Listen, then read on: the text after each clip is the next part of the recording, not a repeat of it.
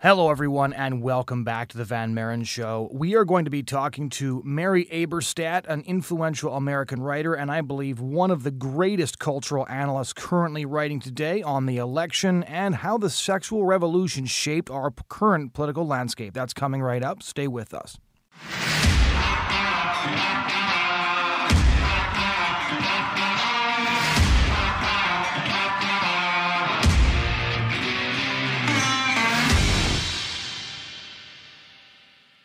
My name is Jonathan Van Maren, and welcome back to the Van Maren Show on LifeSiteNews.com. Today, we're going to be talking to Mary Eberstadt, who is an American writer of both nonfiction and fiction. She is a magnificent writer of social commentary, and her most recent book, Primal Screams How the Sexual Revolution Created Identity Politics, is an absolute must read if you want to understand how we got to this stage. She's gotten some other books too Adam and Eve After the Pill, How the West Really Lost God. These books will fundamentally transform your understanding of the culture and the civilization that we live in. And today I wanted to talk to her about the election and how the election that we just went through together was shaped by the sexual revolution and how we can see it shaping our politics in the future and what we need to do about it. Here is that conversation. So, just to start off, uh, how are you feeling today about the election? You have any have any thoughts about how things went? Well, I have many thoughts, and uh, one of them is vindication for a thesis that I've been trying to put out there for some time. And that thesis is that the sexual revolution is now having systemic, system wide political consequences. And what I mean by that, Jonathan, is that we are seeing and have seen in the months that ran up to this election the growth of a brand new constituency in the Western world. It is the core of identity politics. Uh, and it amounts to these dispossessed young people, especially men, who have been dispossessed not so much materially, but spiritually and in familial terms. And again, since the book Primal Screams, I've been trying to put this thesis out there in the public square because there's a lot of talk, including around this latest election, about how divided America is and how volatile America is. And people point to a lot of different putative causes for this. And people speak with justice about the inroads that Marxism has made among the young and that socialism has made among the young these are very puzzling phenomena to people who were alive in the 20th century. Right. The bloody 20th century had buried all of that. So that's a kind of demand side analysis of the volatility out there. But I'm trying to get at something else. I am asking why we have these legions of young people who are desperate to attach themselves to collective political entities and most recently to protests and riots in the street on a scale that have not been seen in the United States in peacetime. And again, my answer is that we have created a whole new underclass, an underclass deprived of the usual North Stars of having a father in the home, of being part of an organized religion. And we're seeing what happen, what happens when people who don't have those North Stars enter the public square in large numbers, what happens is social unraveling. And that's what we've been seeing in the streets, not only of Portland and Washington, D.C., but Seattle, Rochester, New York, cities across the country, as we know, have been roiled um, in this very unique way. And again, to, that's a long answer to your question. Mm-hmm is I see vindication for the thesis of primal screams in what we're witnessing in the aftermath of the election. I, that's one of the reasons I'd, I'd, wanted to talk to you is because I, I read and reviewed Primal Screams when it first came out, and I was incredibly in, impressed by it. And then it felt like everything that happened from the book's publication to now just proved your thesis in ways that I don't think we could have imagined earlier in the year, even like the, the Black Lives Matter riots in the middle of a pandemic and all of this. It was it was really really quite crazy. I really do hope I'll, I'll see you on Tucker Carlson one of these days, kind of explaining that because your book really does give the, the missing piece of the puzzle, the context for what's taking place. And so one of the things I wanted to, to, to, ask you is that if you if you were on say the Tucker Carlson show and you wanted to explain to a mass uh, a massive lay audience uh, of people who aren't quite sure you know what the sexual revolution is all about, how would you explain what's going on in the streets to people who have no idea uh, of all of the research that you've done and, and, don't quite understand what's going on? How would you explain these these undercurrents to them in, in a way they could understand? Well, what people have to understand is that after the sexual revolution, humanity came to live in a way that is not in keeping with the kind of social creatures we are.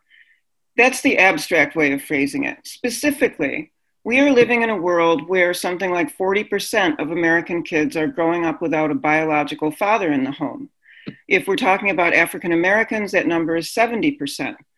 Now, for 60 years, we have known that fatherlessness is connected to a lot of bad social outcomes, everything from higher uh, rates of drug use to promiscuity to um, educational failure, etc. Everybody knows this. These are truths that are indisputable and no one wants to talk about them. It's obvious why, because a lot of households and families are implicated in these trends. We don't want single moms out there to feel bad and yet, Jonathan, the empirical evidence stands where it is.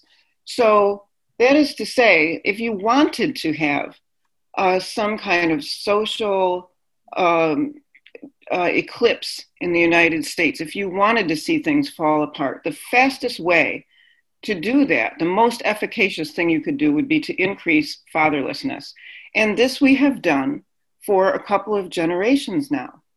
It's just that it had to reach a certain critical mass for it to pour into the streets.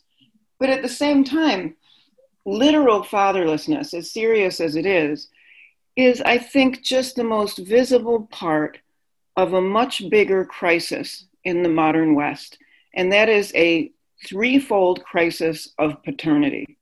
You have people who don't know what it's like to have a father, and you have growing numbers of young people who also don't know what it's like to have a supernatural father, that is, people who have been brought up with no organized religion at all, who don't even know what that kind of relationship might look like or feel like, or don't even know that most of humanity has been involved in organized religion for as far back as we have written records. So these are two very important ways in which we are living differently from any of the generations to come before us. We have literally fatherless homes and we have spiritually fatherless homes on a scale that didn't exist before. No surprise, both these trends are also connected to the loss of patriotism. And when you mm-hmm. look at survey data, again, especially among young people, we're talking mainly about millennials and Zoomers, you see that these three things do not decline on a separate schedule they are declining at the same time. And the thesis that I want to put out there is that these kinds of filial piety are related to each other, and you don't have one collapsing independently of the other two. When you start to, to chip away at the filial relationship, whether it's spiritual or whether it's domestic in the home or whether it concerns love of country, you end up weakening whatever is the muscle uh, that uh, is exercised in filial piety in each of these cases. This, I think, is a truth that is not well understood, and it needs to be. Because when we look at these masses of young people in the streets of Portland, say, uh, or in any city that's been subjected to riots and what is politely called unrest, if you look at the biographies of some of these people, you see that what I'm talking about is borne out. These are not young men who are going home to stable families, taking care of wives and children. They're not coming from robust networks of extended family, even at the level of individual uh, biography. You can see that these, these different kinds of unraveling, this indifference to country and flag, this uh, hostility toward religion and the traditional family, these things are of a piece with one another, and we will not get to a place where we can make things better in one area without understanding that these things are related. It's really interesting because in your book, Primal Screams, you talk a lot about the infantilism uh, uh, uh, uh, and the anger of so many young people. And we saw that again borne out in Portland, uh, you know, in Minneapolis, and, and right across the United States. And one of the, the things that I was wondering is so many of these young people are obviously yearning and, and they're angry and they know that they've been robbed of something uh, but they can't articulate what that is. I remember I remember talking. I interviewed Sir Roger Scruton um, just before just before he passed away, and he said that generations now have denied their children an inheritance they had a right to which I thought was was a very interesting way of putting it. And it kind of struck me because I, when I was leaving the house for work uh, a couple of weeks ago, um, my three year old daughter was coloring at the table, and on my way out the door, I said, "Love you," and she said, "I know." And just that, it kind of struck me. Yeah, she's three years old and she's never doubted that. She knows exactly who she is, where she is. She's always felt safe. She's never doubted for a minute that she was wanted and loved.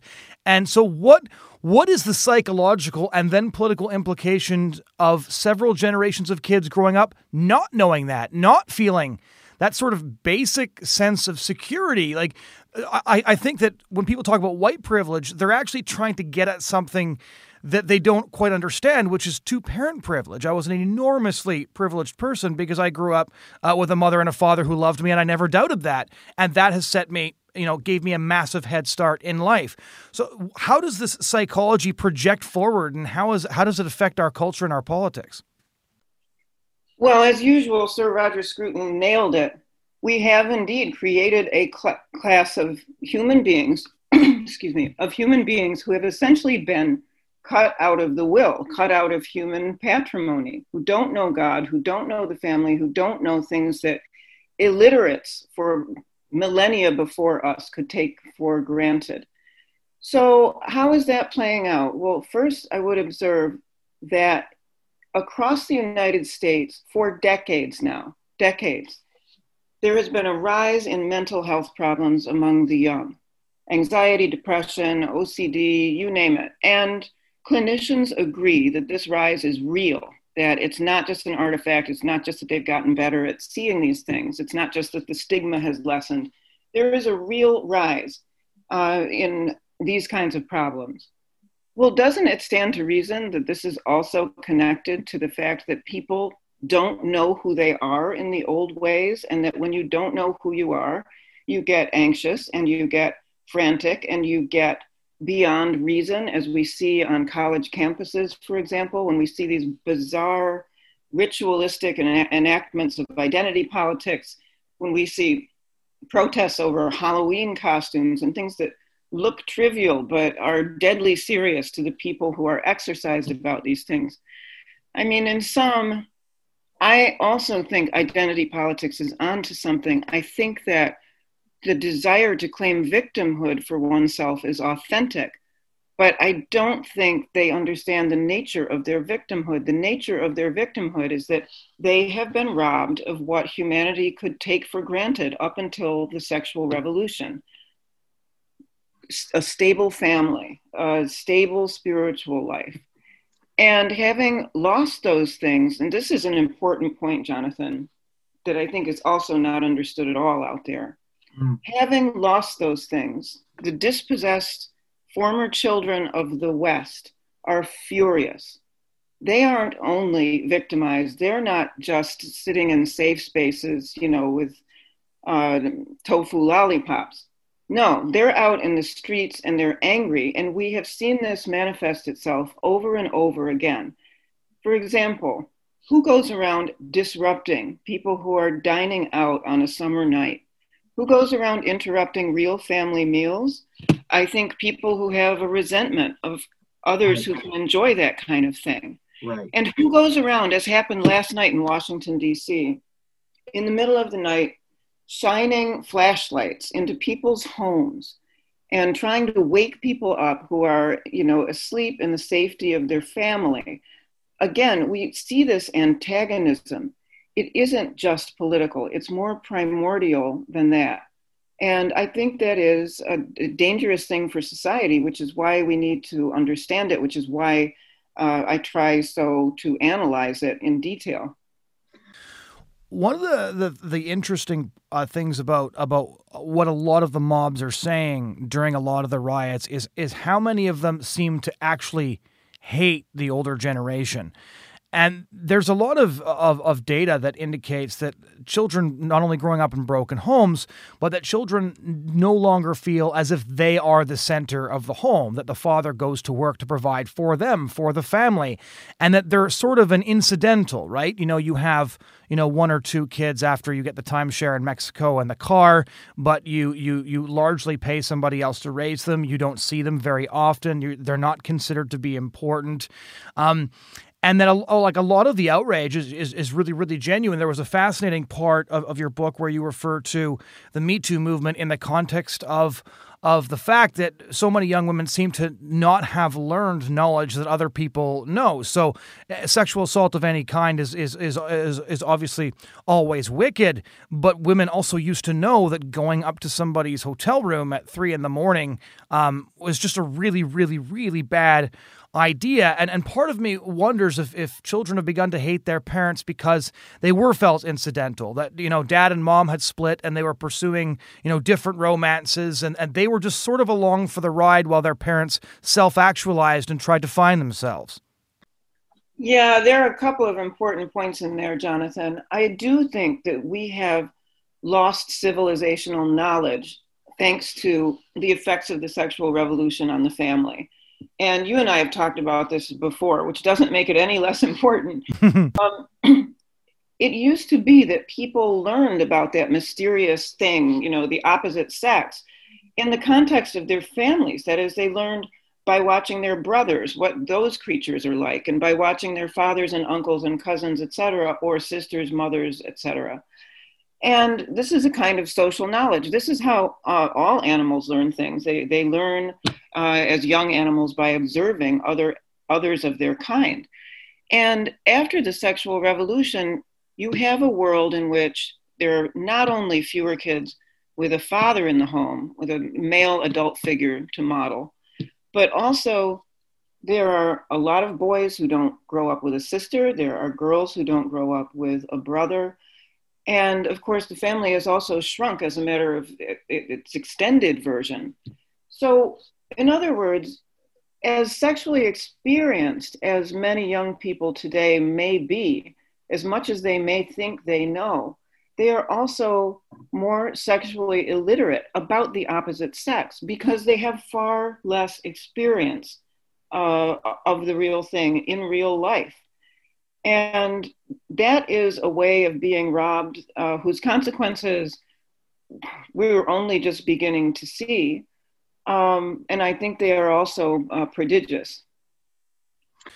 To what extent has uh, technolo- uh, technological change, social media exacerbated ongoing atomization? I was having a conversation with somebody earlier, and, and we were kind of discussing how back when Facebook uh, and Instagram and these sorts of things were just coming online, that everybody thought this was a real opportunity to connect with you know family and friends across the country, and it can be that, but it has largely proven not to be that. And uh, one of the interesting things that somebody had mentioned was you actually end up connecting with a lot of people, and then because of, of politics and these sorts of things, a lot of people end up disliking people even more because they're connected to them with uh, social media rather than meeting them at a family reunion once a year where you have a perfectly pleasant conversation. So social media, as we know now, is is very very much dividing us. So to what extent have the changes of the last decade on that file exacerbated the things that you're talking about in regards to fatherlessness and family ruptures?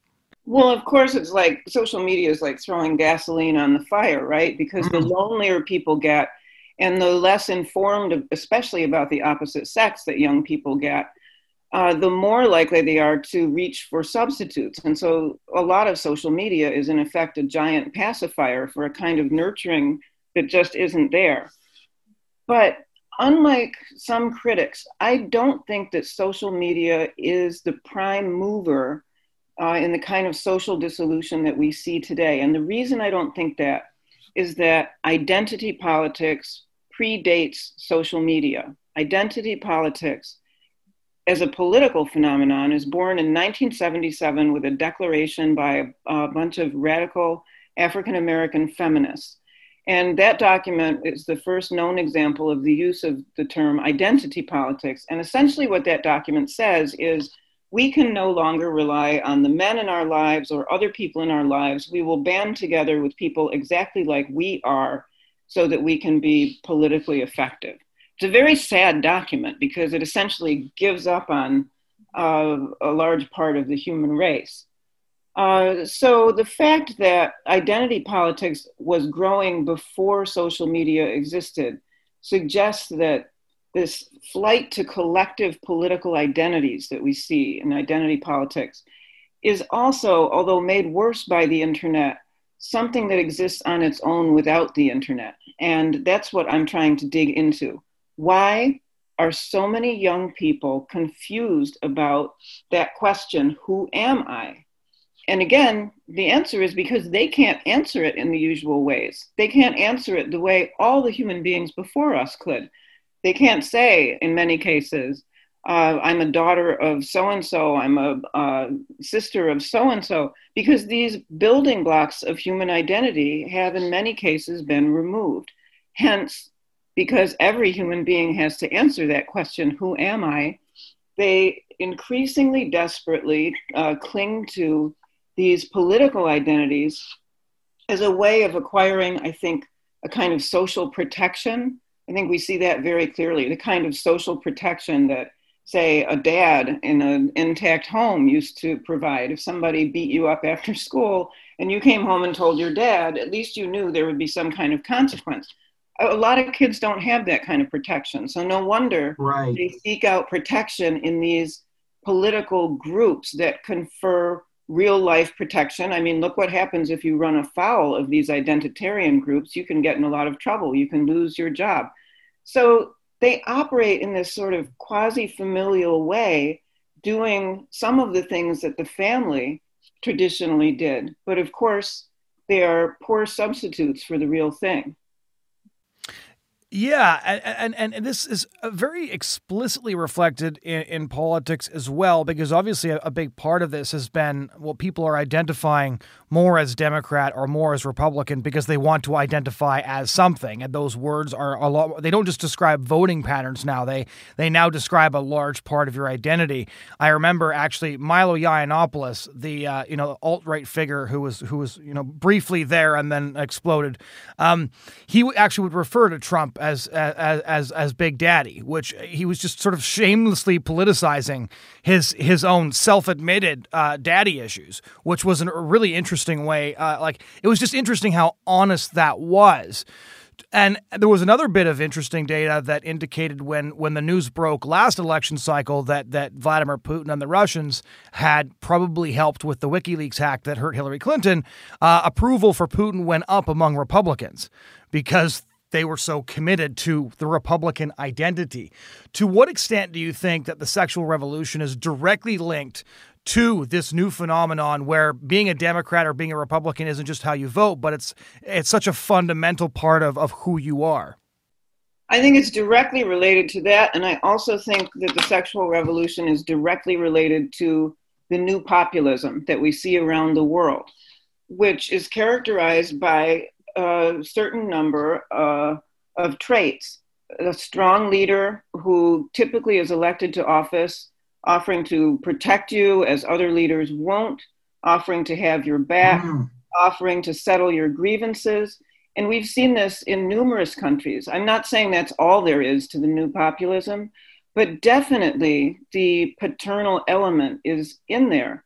People have written about Putin as the psychological answer to generations of fatherless Russian kids, especially fatherless Russian girls. And Bolsonaro in Brazil is also spoken of as a father figure. Donald Trump, as you give the example of Yiannopoulos, I, I think that's very insightful. Also, a father figure to a certain kind of dispossessed person. And, you know, to analyze matters this way is not to say that's all there is to them. There's, of course, all of policy to discuss as well. But it cannot be an accident, as the Marxists used to say, mm-hmm. that uh, these uh, populist, uh, strong male figures are arising against a largely, but not entirely, Western backdrop um, of disrupted paternity uh, at the micro level. What one of the things that has always kind of bewildered me about the progressive media is their like intense fixation for the longest time on on calling Dr. Jordan Peterson this sort of poisonous alt right white supremacist figure, when in reality, I, I, I, if data existed, I'm actually pretty sure it would prove this thesis. Um, the alt right was robbed by Dr. Jordan Peterson over and over and over again because he was YouTube's father figure. He gave them uh, what a father should but never did. He showed great interest in them. I I, I went to a few of his talks when he was around Toronto, and the way he would he would talk to these young men, this intensity on his face, the compassion on his face, uh, you could totally understand why young men gravitated towards him. In fact, just about an hour uh, from here, when he was giving a lecture at a university, there was a, a young man who stuttered when he was trying to ask his question because he was so nervous, and like Peterson talked to him like he was the only guy in the room. Said, "Hey, he's like, he's like, calm down, man. Calm, just get it out. Don't worry about it." And just like reassured him and, and calmed him down so he could a- a- ask the question. And so, to what extent are we able to have figures like a Dr. Jordan Peterson speaking to the fatherless in a in a productive way? Because obviously, young men are susceptible to being in gangs, especially when they don't have families, which is what we're seeing with the looting and the rioting and and all these identitarian movements. But then Dr. Jordan Peterson I thought, proved the thesis that they don't necessarily need to fall in line behind a bad idea or a bad movement or a bad person. There's also a tremendous opportunity for somebody who genuinely cares and has the right advice and and their their well-being in mind and and no sort of ulterior motives to also, you know, speak to these men and lead them. Yeah, of course they can be reached, but they can't be reached unless we first acknowledge that there is a problem here. And that I think is what Peterson does so effectively. He offers the idea that there is such a thing not only as toxic masculinity, but as healthy masculinity. Mm. And what's unspoken in there is that there's been some kind of filial rupture, you know, in the transmission belt from father to son, uh, and so on. And so I think, again, we have to as a society, acknowledge that these choices are not neutral. You know, liberalism has pretended for a long time that the choices made after the sexual revolution were, were neutral. You might not want an abortion, so don't have one. But, you know, this, these were presented as morally neutral options, and family breakup or uh, family non breakup were sort of, at least the pretense was, they were supposed to be morally neutral. This is not what has happened. What's happened is a sinkhole out there that is getting bigger by the year that has been caused by the simultaneously collapse, uh, simultaneous collapse of literal paternity and spiritual paternity and love of country or love of any collective, you know, that's uh, beyond the, the grievance movements of identity politics. And that's what we have to address. That's the void we need to look into. And all these years after the sexual revolution, we have a lot more information about what happened than people did in the beginning. Maybe in the beginning, it's made sense for a lot of people to say, well, from now on, we'll just do our individual things and society will be stronger as a result. That's not what has happened. The collapse right. of fatherhood, the collapse of the churches, and the collapse of patriotism are hurting this country and every country in which these trends have coalesced. But it's also true, isn't it, that those who first threw away the value system, those who sort of spearheaded the sexual revolution, they still grew up in extended families with uncles and aunts. Like they didn't have to pay the piper for the decisions that they made. That that happened uh, quite a quite a long way down the road, and so it might have seemed to make a lot of sense to them because they got to live the lifestyle without having to pay the the inevitable price that came later. Yes, exactly. And that is also beneath what this intergenerational animosity that we were talking about earlier, which is so interesting. You know, when you think about ordinary language and you think about the meme of, of Karens, for example. Mm-hmm. The diss of okay boomer. Yeah. Animosity coming from. As you point out, Jonathan, the the boomers who started it all had a lot of social capital to live off. They were still in families of numbers with say brothers and sisters who could do everything from like inform them to go into business with them to be sounding boards for them. This is what we mean by social capital within the unit of the family. And the more you reduce that capital the harder all of these things become. So in a in a way that's i think tragically sad uh, the animosity that the millennials and zoomers feel for the boomers has some justice there is a feeling out there that they've been robbed, and not only materially, although that is also true, not only because they carry staggering amounts of student debt, not only because the uh, the crisis of 2008 continues to reverberate and to undermine many family uh, finances. It's not just dollars and cents. The Zoomers and the Millennials sense that the Boomers had access to cool and important stuff that they didn't. And they're right about that they just don't understand that the main cool and important things they could have access to were family and church.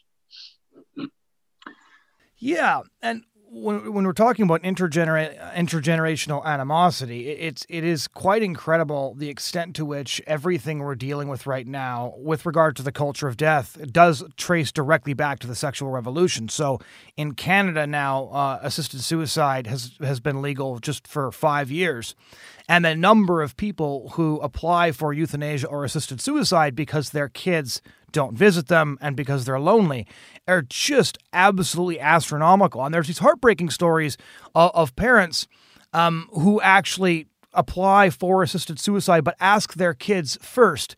Essentially, a cry for help, right?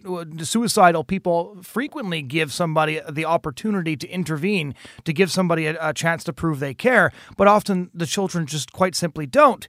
But there's this perverse logic to young people who were raised in daycare and didn't feel as if their parents cared about them at all, now warehousing their elderly parents and not visiting them. It's sort of nobody takes care of each other anymore because we're too busy self actualizing and, and, and it's making us incredibly miserable.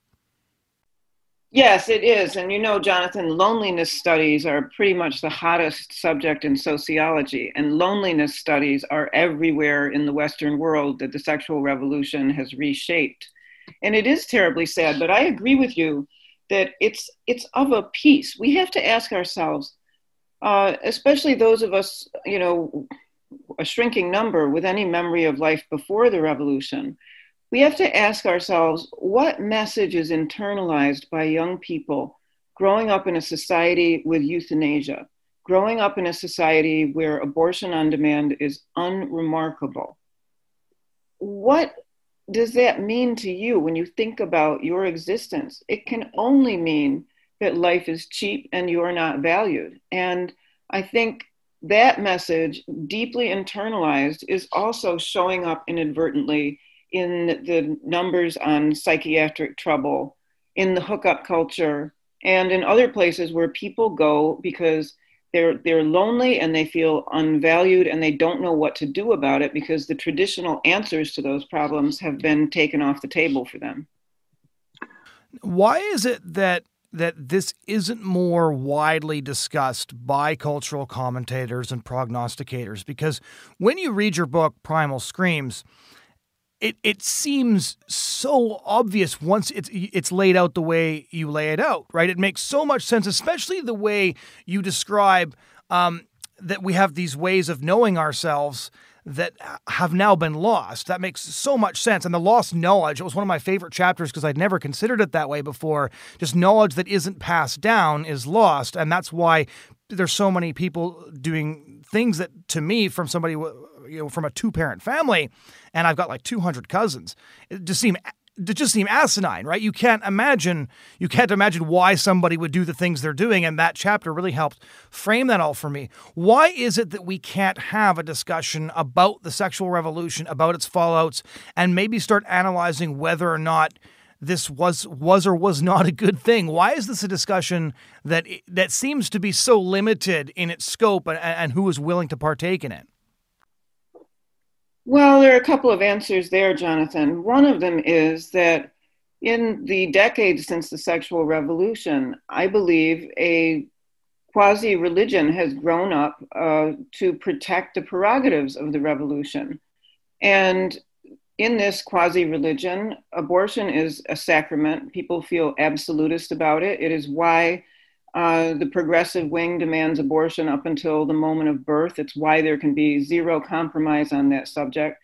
Because essentially, this quasi religion of the sexual revolution is one great big kind of collusion. You know, some people want their uh, right to abortion, and some people want their right to sexual minorities uh, enjoying the perquisites of sexual majorities, that is, heterosexuals. And everybody wants their thing. And they understand that any attack on one iota of any of those planks is going to be a problem for the whole edifice. This actually gives me hope because it makes me think that they know themselves to be more vulnerable than uh, the traditionalist side typically understands them to be. So that's one kind of answer. Why can't we have an honest conversation? Because so many people are so dug in that this is, in effect, their religion, safeguarding right. what the sexual revolution has delivered to them. And also, of course, it's human nature. Um, I often think that in some ways we're in the situation of white people in the South before the Civil War. And that is to say, you've got good people, you've got bad people, but you've got a real deep problem with your society called slavery. And a lot of people are implicated. Hardly anybody isn't in one way or another. And so when you have that kind of toxic foundation to your society and lots of people are implicated, nobody wants to be the first one to stand up and say, hey, I think this is wrong. I think that's where we are with the sexual revolution. There is tremendous resistance uh, to understanding its negative fallout, and people are very dug in about it, um, including people for whom it is no longer operative in the sense that they're now old. um, yeah, since it stays the same. Um, for a while, I thought that Me Too might have been an end run around all that. You know, that me the Me Too movement was finally going to crack this problem, get, you know, get below the surface of the ice surrounding this subject. And I think the promise was there um, mm. because there was so much confusion and so much depredation and so little knowledge of the opposite sex, you know, exhibited in those uh, Me Too stories. And maybe that window closed. I don't know, but I am hopeful that we can get to having a conversation about this just because some of the most pressing problems we're facing have this as the source, have the sexual revolution, the unquestioned uh, dominance of the sexual revolution as, as their source, whether we're talking about loneliness and old age or all the romantic trouble we see among young people or gender confusion. Um, I think all of these things are rooted in what happened after uh, procreation and recreational sex were separated from one another. Right. And in terms of uh, of the gender confusion and sort of the ever expanding panoply of, of LGBTQS plus choices that are now available, uh, you probably saw the the polls that came out a couple of weeks ago indicating that up to a quarter of young American women now identify as somewhere on the LGBT spectrum. And What's fascinating is that a study done in a bunch of British high schools indicated that girls felt they had to identify as something because it was boring to be straight. It was was were their was was their exact words, and this seems to, to feed into it as well. But I've been disappointed by the lack of curiosity um, displayed by those reporting the numbers or reporting on the numbers. Up until about 10 years ago, uh, the number of people identifying as, as gay, straight, or, or bisexual, or sorry, um, gay, lesbian, or bisexual, was pretty safely under 3%. I think 4% was the highest that it had ever spiked. And so, even factoring in um, how cultural acceptance has made people more likely to openly identify, you know, spiking to, to like a quarter or more of the of the population is, is just insane, as is the, the rates of, of kids who are identifying as transgender, which Abigail Shrier recently exposed in her in her brilliant book on, on that subject. To, when why why can't we talk even even about that? Like there's, there's these numbers are jumping by double digits, and nobody seems curious as to why that's happening. And I think Primal Screams explains it perfectly. Well, of course, as soon as anyone tries to give an honest account of this, they're accused of encouraging suicide in teenagers. I mean, I, I, think the progressive wing has very successfully put out the idea that to question any kind of minority sexual identity is to risk introducing the idea of suicide into a teenager's brain. We know that is duplicitous and that's ideologically driven, but I think that's been a, a powerful enforcer of silence in these matters. And I also think that some parents are simply terrified. Um, that someone will get to their kids. And that's also human nature. But sooner or later, we do have to have a conversation about what's going on in those numbers, as you point out, Jonathan, because this is not, this cannot be a case of born that way, not when we see how rapidly things have changed. And during the past 10 years in particular. From my perspective, this gender confusion is one more regrettable fallout uh, from the fact that the sexes don't know each other very well anymore. I mean, if you think of it from the point of view of a young girl, say without brothers, uh, maybe without a dad in the home, um, who doesn't have any male figure in her life uh, who's close to her, she's odds are going to be terrified of young men Mm. They are, generally speaking, bigger and stronger, and who knows what they're about. And if she, you know, goes by the internet, they're into a lot of bad things, as a lot of them are. Mm-hmm. So that's what I mean about how the shrinkage of the family has introduced these new pathologies that really weren't there anymore, or really weren't there uh, before this. And the one we're talking about, I think, is is very much one of them. Uh, as a as a final question, um, I I noticed last night some some good news very very early in the morning. I think it was 4 a.m. Um, as some of the first prognostications on the vote counts in Florida came in, that there was a lot of uh, a lot of of the Hispanic uh, voters who went for Trump, to the surprise of, of, of almost everybody, is because they were socially conservative and economically liberal. So they were, they were considered to be more economically oriented Democrat, but because of their socially conservative values, they voted uh, the Republican ticket this time around. And we've we've discussed before this opportunity of a new coalition for conservatives that fuses together uh, family-friendly economic policies with with social conservatism, uh, along the lines of what Viktor Orban has been experimenting with to, to some to some success in in Hungary, and in terms of the marriage rates, the divorce declines, and the abortion uh, um, the abortion rate plummeting uh, to, to incredible success in certain areas. The one thing that a lot of people will bring up in response Although I do think last night, if you look at the vote distribution, it's quite obvious that there's a lot of things up in the air. A lot of coalitions um, are available. Demo, uh, demography is not destiny in, in terms of um, political coalitions, but a lot of them will say, and I know you you've mentioned this in your work several times, that the government has also become uh, the husband, the father to a lot of families by essentially providing that role. Uh, Peter Hitchens has written a lot about uh, this this taking place in the UK as well, and we discussed that with him at one point.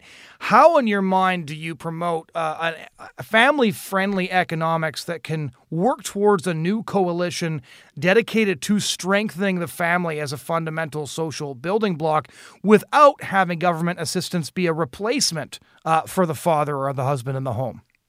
Well, again, it starts first with understanding we aren't back in 1980, say. We can't pretend that we don't know these things. We can't pretend that the state should be indifferent between family formation and its absence. Two generations at least of sociologists have established the social problems that have resulted from living the way many of us do. So, absolutely, it is time for tinkering with family policy in America. And if that runs afoul of certain purist libertarian considerations, so be it, because the state can't afford to be indifferent as between people who want to form and keep and nourish families and people who don't. So we know these things. I think that's our strongest possession right now is that we can point to data, we can point to empirical fact, and we should go after everybody, we as conservatives, um, who shares that sense that one of the most important things government can do is precisely shore up the most important private space that human beings enjoy. Um, I think we should reach out, of course, not only to the like minded Hispanic community, but to the Asian community, to others who, generally speaking, are part of, are theoretically part of that coalition who put uh, family first and uh, are very much in the American mold of hardworking immigrants who are here in part because they want space for their families to grow and thrive, and they want the government to be on the side of that. Well, thank you so much for taking so much time to talk uh, through all these things with us. Thank you, Jonathan. It's always a pleasure. Ladies and gentlemen, that was my conversation with Mary Eberstadt. Thanks so much for joining us this week. Please go to the podcast tab on lifesitenews.com to subscribe and check out other podcasts or subscribe for upcoming podcasts. And of course, you can always get your news, your commentary, and your opinion columns at lifesitenews.com on all the important pro life and pro family issues. Thanks so much for joining us this week, and we hope you'll join us again next week.